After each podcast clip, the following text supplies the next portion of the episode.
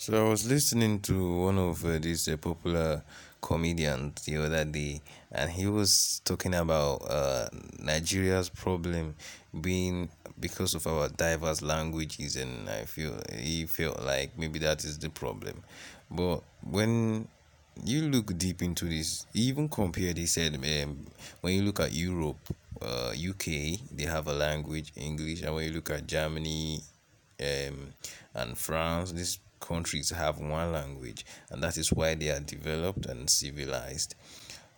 But I don't think that is the problem. The truth is, Nigeria, Nigeria has citizens with so much ego and arrogance.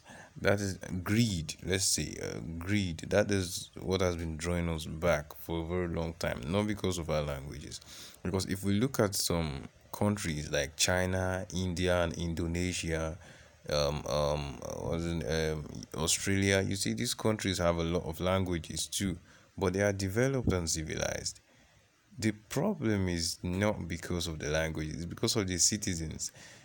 You see, narcissists. Nigeria has a lot of narcissists who just sit down and judge things from their comfort and they feel like everything should always go their own way and they are not ready to put in their own effort they're not ready to work. And another problem we are suffering in nigeria is greed.